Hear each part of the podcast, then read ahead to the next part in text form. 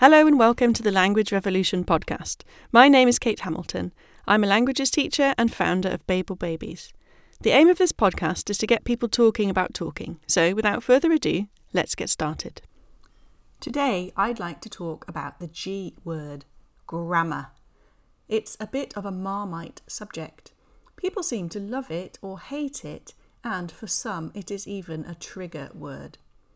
When I mention that I like linguistics, people can get a bit defensive and ask if I'm going to correct their apostrophes.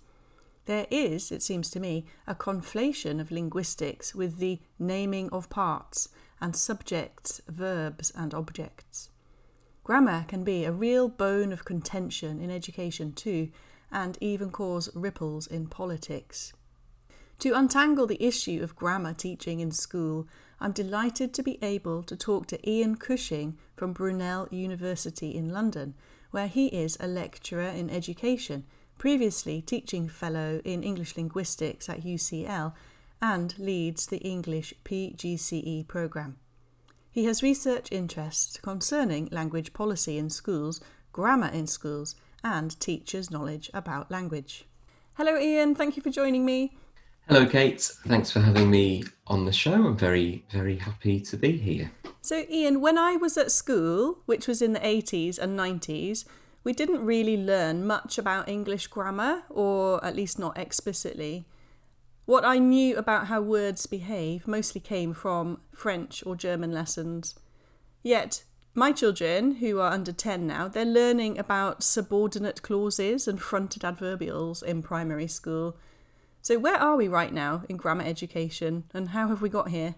Okay, well, that's uh, that's a big question to ask. I think where we are now in in grammar education, and um, I suppose I think I think the first thing to note, really, and I think this will help to frame all of the discussion that, that we have on this podcast, um, is that it's really important, I think, to problematize right from the beginning what, what we mean by the word grammar.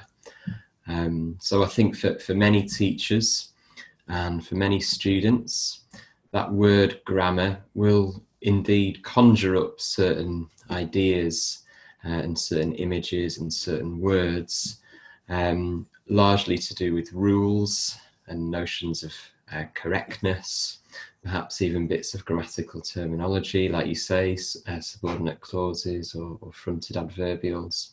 Um, but I think what's important for me is that that's just one view of grammar. That's just one definition and understanding of the word uh, grammar. Whereas in reality, there's many different versions and many different understandings of what we mean by that word grammar. So grammar can indeed indicate subordinate clauses, adverbials, preposition phrases, standard English, etc. But but that's just one view, and actually that's a fairly restricted, fairly narrow view of what grammar is and what the study of grammar can be in schools. So there's various different theories and frameworks and approaches in relation to grammar that linguists work with, and each of those theories and frameworks come with their own set of ideas, their own set of terms, their own set of goals, uh, their own set of beliefs about what the study of language can and ought to be. So the kind of grammar that, that you mentioned just then, the idea about subclauses and adverbials and rules and correctness, that's typically, and this is a little bit of a crude distinction, but that's typically um, associated with and related to what we call clause level grammar or sentence level grammar, where the kind of pedagogies and the kind of work that you might do with that uh, um, area of grammar is indeed about identifying small bits of language, whether it be an adverbial or a subclause or whatever. It's about trying to impose notions of grammatical correctness and so-called rules. Um, it's about um, it's what we call a fairly prescriptive uh, view of grammar, or it can be. Okay, so it's a that's just one part of language study. And that's indeed the, the kind of language study that, that tends to dominate in schools now, but also throughout history. And on the other side of the coin, and again, this is a this is a little bit of a simplified and, and, and crude distinction. We have what's called discourse level grammar, and discourse level grammar um, is less concerned with the kind of small bits of language in terms of subclauses, noun phrases, etc. And it's much more concerned with notions of descriptive grammar. So we're interested in not just simply identifying and labeling bits of language or, or telling people um, how to speak, etc., but we're interested in, descript- in, in linguistic description, we're interested in meaning, in interaction, uh, and how linguistic patterns contribute and shape meaning. And then wrapped up in all of this, which is really what I'm particularly interested in in my own work in relation to schools, is the kind of ideologies about grammar. So the sets of ideas that grammar conjures up for different people, the politics of language, uh, certain worldviews about language, uh, how language ought to be, etc. And then, of course, we have the difference between spoken and written grammar, and they're wildly different things. And often in schools, um, spoken and written grammar can be things that get conflated, whereas we, we know from, from hundreds of years of study in linguistics that spoken and written codes have very, very different grammatical systems. So it's not that one simply maps on to the other. So that's a kind of that's a, that's my attempt to, to frame um, this notion of grammar because I think that I, the idea of what grammar is and what it can be and also what it isn't is really important in thinking about grammar in relation to schools. So, so schools at the moment, and, and I'm talking really from, from a UK perspective and, and specifically uh, schools in England. Uh, that's, that's certainly where, where most of my research interests uh, are localised. So schools at the moment, and, and indeed throughout history, by and large adopt quite a clause level approach with a fairly strong emphasis on, on written grammar as opposed to spoken grammar.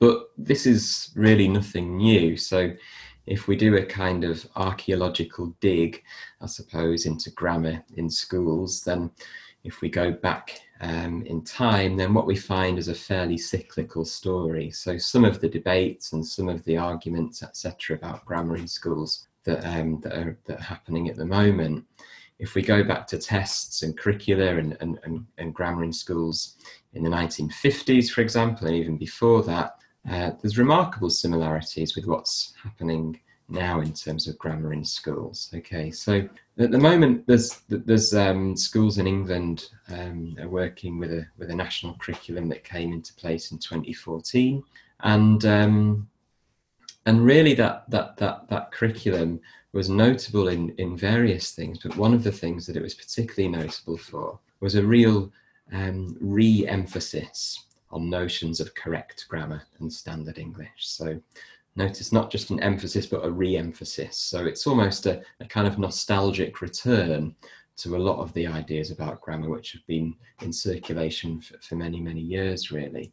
Um, and this has meant that notions of correct grammar, notions of quite clause level grammar and standard English have become fairly prevalent in schools at the moment. So, so in my work at the moment, for example, I'm looking at some of the policies and some of the pedagogies which are underpinned by this re-emphasis.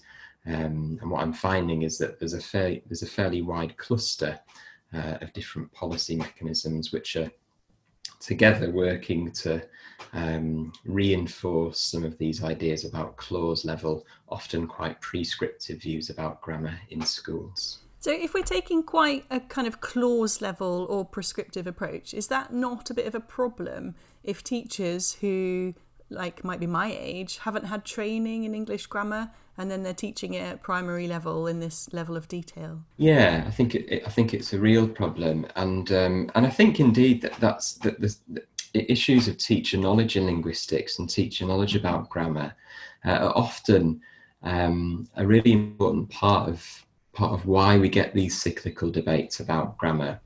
And I think it's important not to be overly critical of teachers here at all. And if we think about the current curriculum, for example, with this re emphasis on grammar, a lot of the anxieties surrounding grammar and a lot of the reasons why we get some, I would say, quite problematic policies in relation to language in schools tend to uh, tend to surface because often teachers don't feel particularly confident in their own knowledge about language.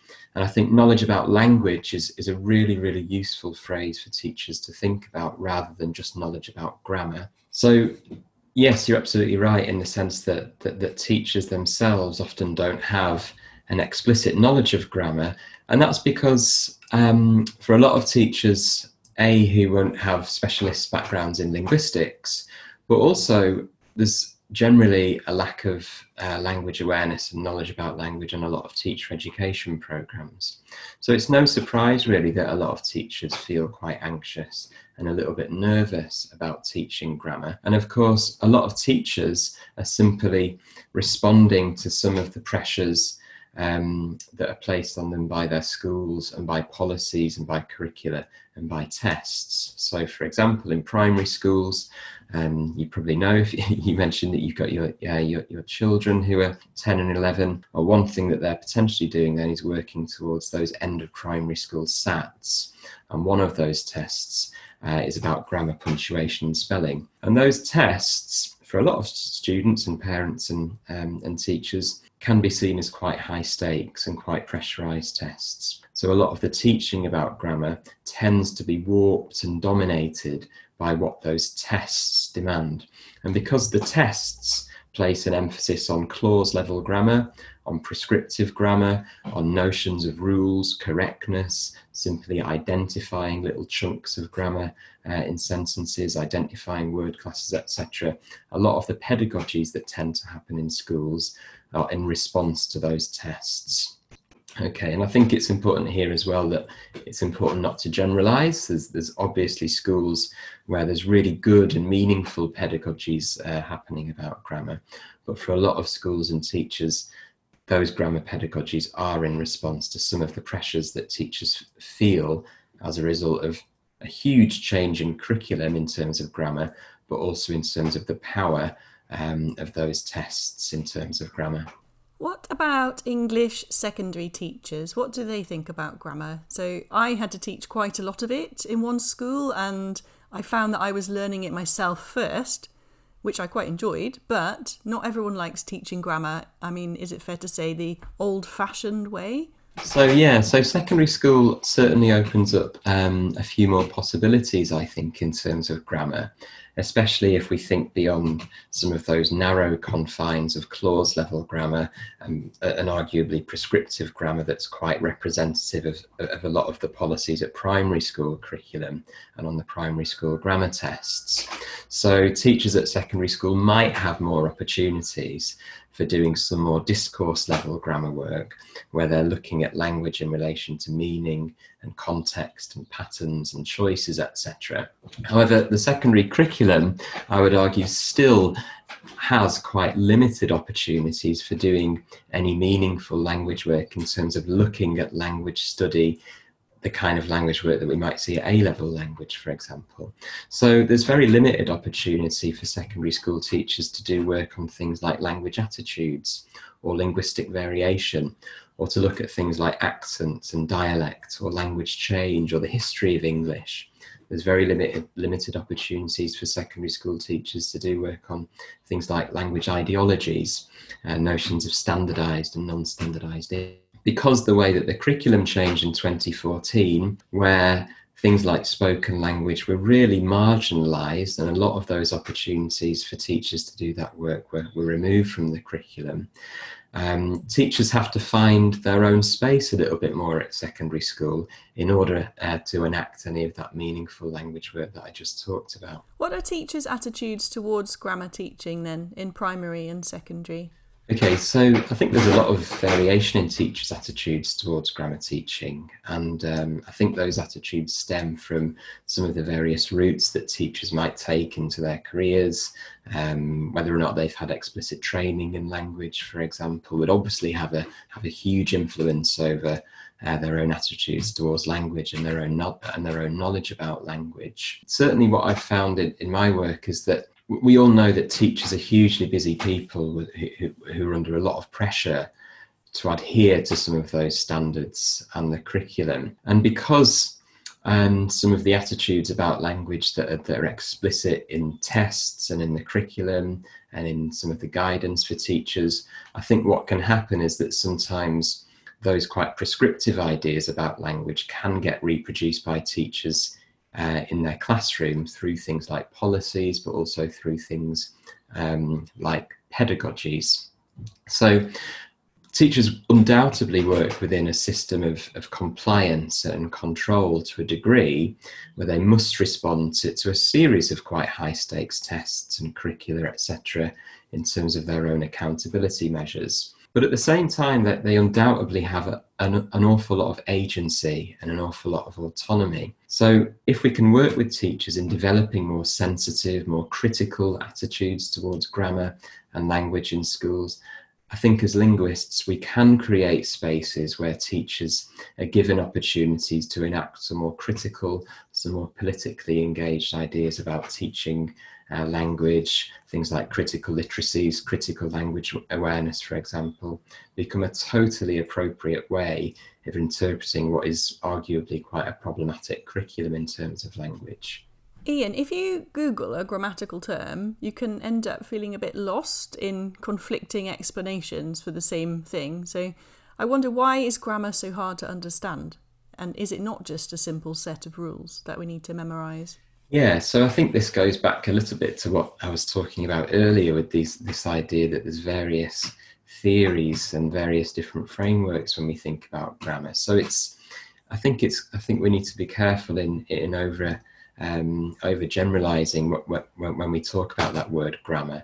Um, so different theories and different frameworks with grammar will all come all come with different uh, explanations for the same thing um, that are motivated by different goals, for example. And those different theories and frameworks will often come with different sets of terms or different sets of uh, what's called meta language, so language about language. So, on the one hand, we have quite fairly traditional theories and frameworks about grammar um, that are kind of based on a Latinate model of how language works. And that traditional framework of grammar is has always been the kind of dominant view and framework of language in schools over time, but also in the moment, uh, also at the moment, especially in, in, in the current curriculum. Where, whereas there's always alternatives, so we so, so we can present teachers and work with teachers in presenting them with alternative frameworks about grammar that are much more uh, aligned with notions of meaning, um, descriptive linguistics, for example, and I think that question that, that you asked isn't isn't grammar just a simple set of rules that we need to memorize? Well, again, I would problematize that word rules because so-called grammar rules are simply an attempt by people to impose some kind of standards and some kind of constraints on a language and we know that language is a bit messy okay? It doesn't really always conform to these so-called invented rules and those rules are often invented by fairly in fairly arbitrary ways uh, that are inscribed in grammar books and those rules are often based on the written form of a language rather than trying to capture speech. So in language study we try and avoid this idea of a rule and indeed the word rule and we try instead to talk about uh, language in terms of patterns or conventions rather than strictly define rules as such. Great. I think that um, is really helpful to think about conventions and patterns. I can see that my children, you know, they're great at spotting patterns. They love to to know how things might work and sort of take it apart, a bit like engineers, I suppose. But like you say, it's about how do you apply it and what are the conventions for usage more than this is the fixed rule. It's an interesting interesting thing to think about. Is there anywhere teachers can go to find these reliable explanations of parts of grammar they might not understand or might not feel confident about their own understanding? Yeah, I think I, think increasingly uh, there, there's a lot of resources out there, uh, a lot of really good resources for teachers, and I think a lot of these resources have been developed in response to the re-emphasis on grammar uh, on the national curriculum, and uh, and a response to, to the fact that lot of, that not a lot of teachers uh, perhaps feel quite comfortable uh, or confident in, in their own knowledge about language. So um, one of the one of the um, the places that I would certainly recommend teachers to go to is uh, Deborah Myhill's work at Exeter University, for example, mm-hmm. who's developed a, a, grammar for writing pedagogy, which includes lots of helpful explanations about different grammatical concepts, but crucially, how teachers can apply those concepts into their teaching in really meaningful and really enabling ways that avoid some of the narrow confines of clause level prescriptive grammar work that tends to underpin uh, the curriculum and the primary school grammar tests. So, so Debbie Myhill's work at Exeter um, is really, really useful for teachers. Also, a project that I used to work on um, at UCL was the Teaching Grammar in Schools project, uh, and that has a number of different outputs, including uh, a website for teachers called Englicious, which includes various lesson plans and ideas for the teaching of grammar,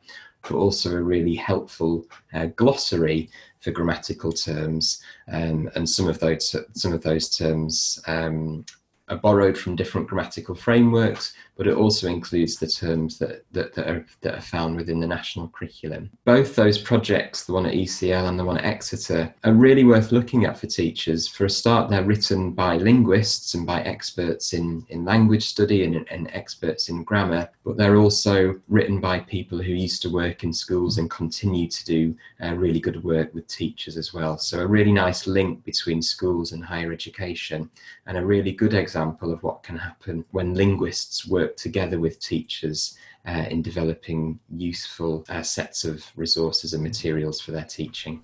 That sounds brilliant. Thank you. I'll make sure I link to those projects in the blog that comes with the podcast so people can find them easily.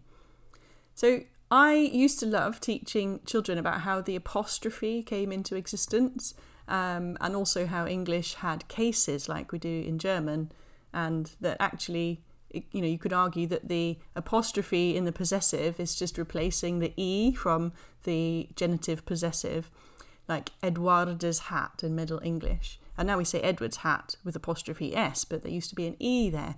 And it's also fun to look at the spelling as well. So how you have German endings on some English words, like eight is from acht in German, or light is licht. And actually, like going back to the idea of patterns, there really is a pattern, isn't there, once you learn a little bit about our language's history. So I'm wondering, is it useful to have a bit of linguistics history? Does that help us unknot some of English's stranger spelling and grammar customs, Ian? Yeah, absolutely. And and this is this is where I think having some really good explicit knowledge about grammar can be so useful.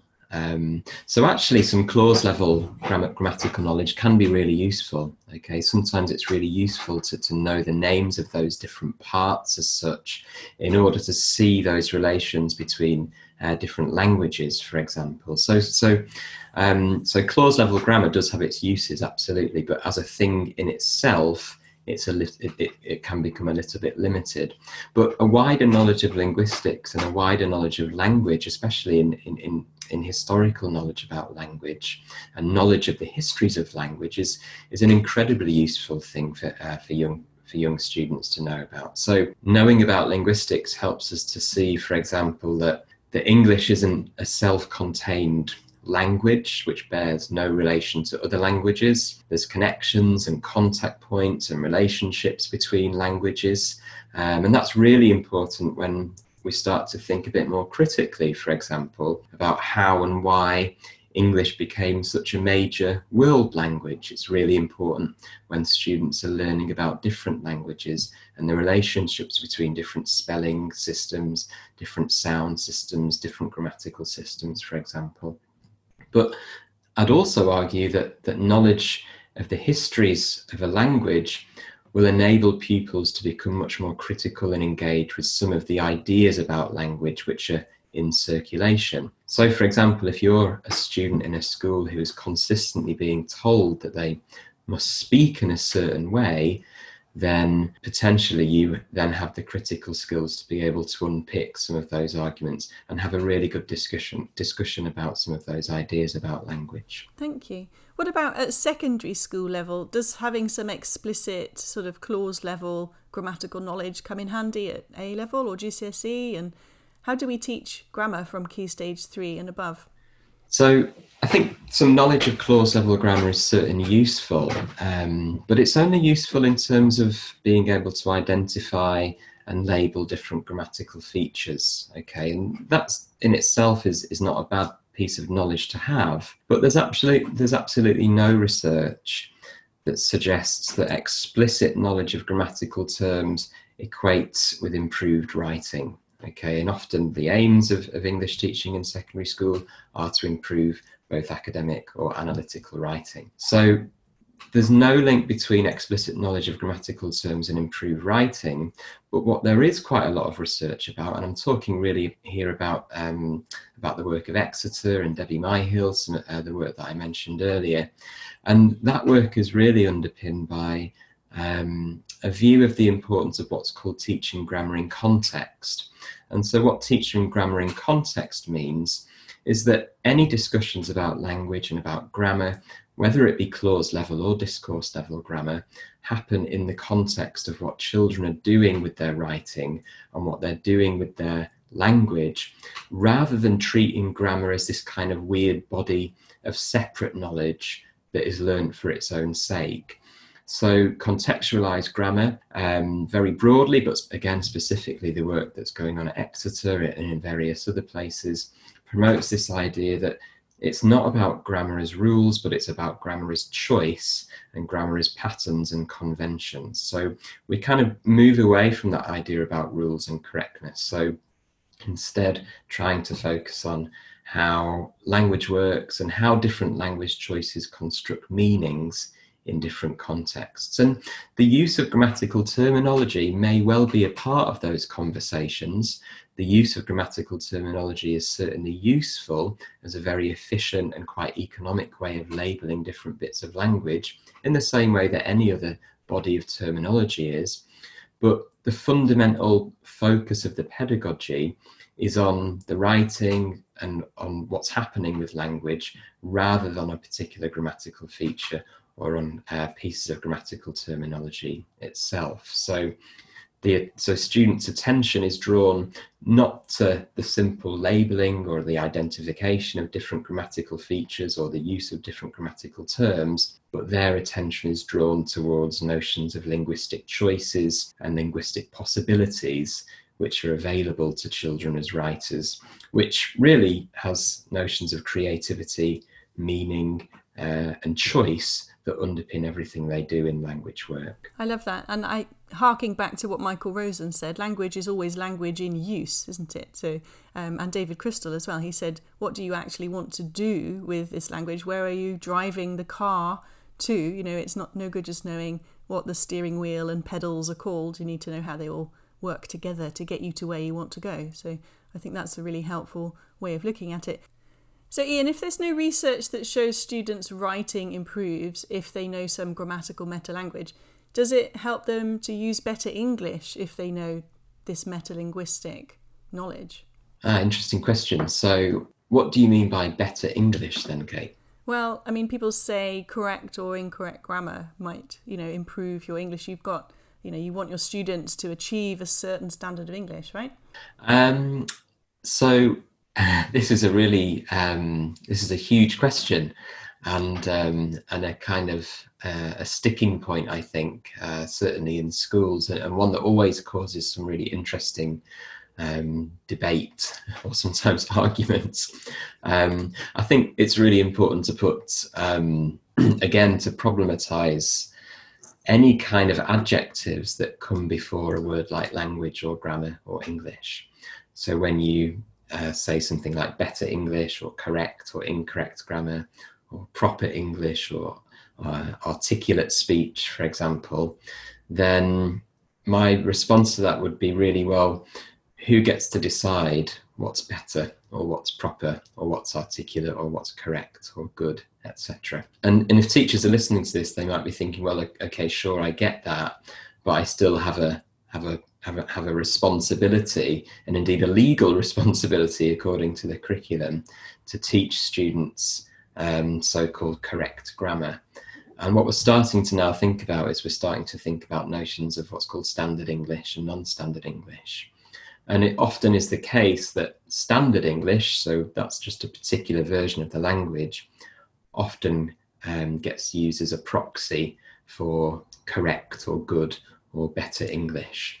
So, in order to really start to think about better English and good English, etc., we really have to get to grips with the politics of language. And I think doing that requires thinking quite a lot in detail about issues of power and control and authority in language and beginning to answer that question of, well, who is it that gets to decide what counts as good language and what counts as better English or proper English, for example? Thank you. And just to be clear, I'm being devil's advocate by calling it better English because I, I do agree with you that grammar is a way of describing how people are using language and they want to create meaning in a context and for a purpose. It's not just got its own fixed kind of inherent purpose, I guess. Grammar is a description rather of what we do, I think, more than just being a set of fixed parameters or rules. So, um, shall we round up part one of our chat here? Because we're going to invite listeners to join in the conversation on Twitter. So, teachers, what are your experiences of teaching grammar? And students, does knowing some of this meta linguistic terminology make you more comfortable with understanding and using language? let's have a chat on Twitter and then we're going to come back and talk a bit more about this notion of correct or standard language in part two. Thanks, Ian. It's been lovely to chat to you, and I shall look forward to speaking some more in part two. Great. Thank you, Kate.